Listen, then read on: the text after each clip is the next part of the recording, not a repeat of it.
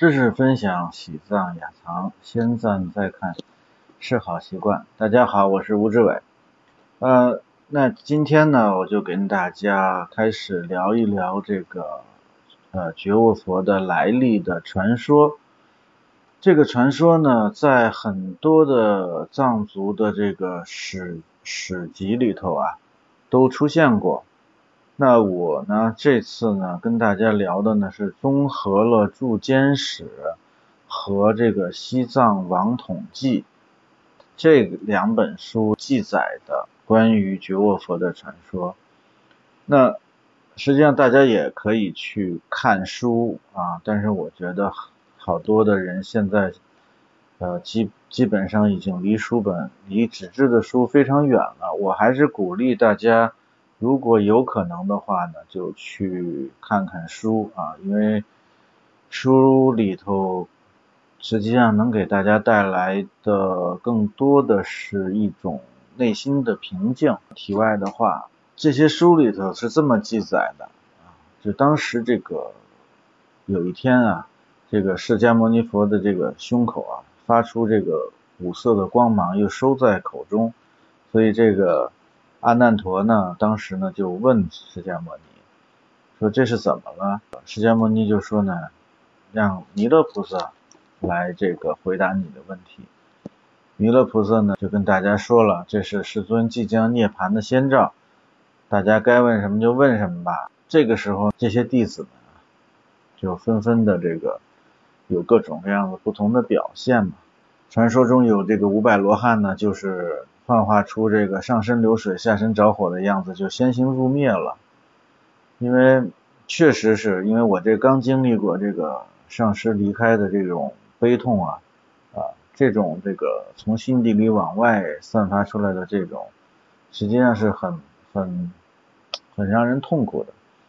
那其实当时文殊菩萨就就来做这个缘起嘛，文殊菩萨和阿难陀就做这个缘起嘛，他就。就是说这个跟释迦牟尼佛这个问他啊，就是有著名的几个问嘛，就是啊恶行弟子谁来治戒，对吧？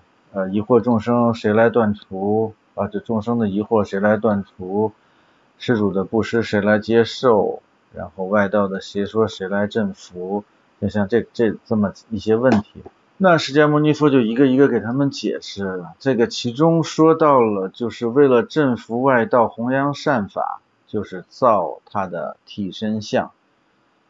这个时候呢，这个帝释天呢就出来，他说我呢愿意这三个像的施主。然后宫巧天辟手结魔呢就说呢，我愿意来承担做这个像，作为这个造像的这个工匠。然后有七十二个护法神呢，就承诺做造像的侍卫，因为有怕有外道来阻来这个做障碍嘛。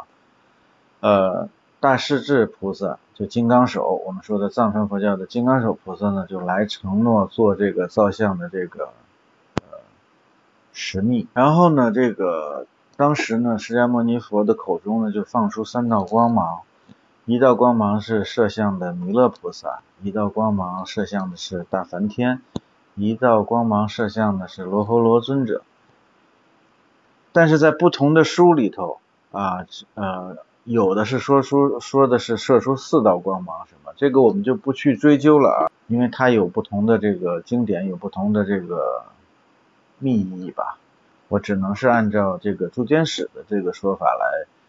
来跟大家呃聊这个事情，这罗侯罗尊者呢就解释这个三道光，就是呃弥勒菩萨呢是造这个世尊的化身像，梵天造这个呃世尊的报身像，然后呢这个罗侯罗尊者呢是造世尊的法身像，那这法报化三身呢，在上一期呢我跟大家呢。尽可能简单的去解释了一下，但肯定不全啊。然后呢，这个过程就就不说了。然后罗睺罗尊者啊，请了很多的无数的珍宝，然后宫巧天呢，劈手结膜呢，就把这些材料呢，熔炼成一个宝瓶状的宝塔啊，以示这个世尊的法身呢面向四面八方。这个塔呢，书上是这么记载的，叫色泽湛蓝，光彩夺目，功德妙胜，就是围绕着它走七天七夜呢，就可以获得殊胜的果位。后来被空行母们迎请到了这个乌障那国，它这个塔呢，作为这个那里的非人呢积攒资粮的所依，这个塔呢被称为无处圣塔。那这里头呢，就是说。当时呢，我在尼泊尔的时候呢，看到了他们很多的这个店里头啊，就是当然是工艺品的店啊，都用这个青金石在这个做这个就是做的这个塔。我呢就是这个当时呢也是很喜欢，就迎请了一尊。这个呢，我为什么迎请它呢？因为这个塔呢，它有天然的两个这个金。金金沙呀形成的眼睛，但是我没有往这儿想。实际上呢，他们这个用这个嗯青金石做这样子的塔，实际上呢，呃也指向的是这个就是无处圣塔，就是释迦牟尼佛的法身形象。所以呢。这里头呢，就是我们说呢，就是一个佛堂里头呢，一定要有佛法僧，对吧？那就是说一定要有佛像，呃，一定要有这个经书，然后一定要有塔代表僧。实际上呢，我们也可以这么说，它可以代表的这三样呢，可以代表着法、报、化三身啊。那这个呢，大家如果有机会去尼泊尔，或者有朋友在尼泊尔的话呢，可以这个请他们的这个帮着您呢，请一尊这个青金石做的小佛塔啊，供在家里头呢，这个也可以纪念这个呃释迦牟尼佛当年的这个他的儿子罗婆罗尊者为他塑造的这个法身形象。那。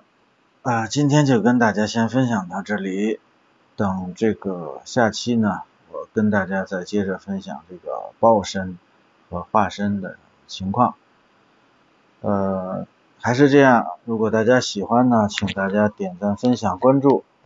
呃，这个样子呢，您的关注呢，是我接着创作下去的动力。谢谢大家。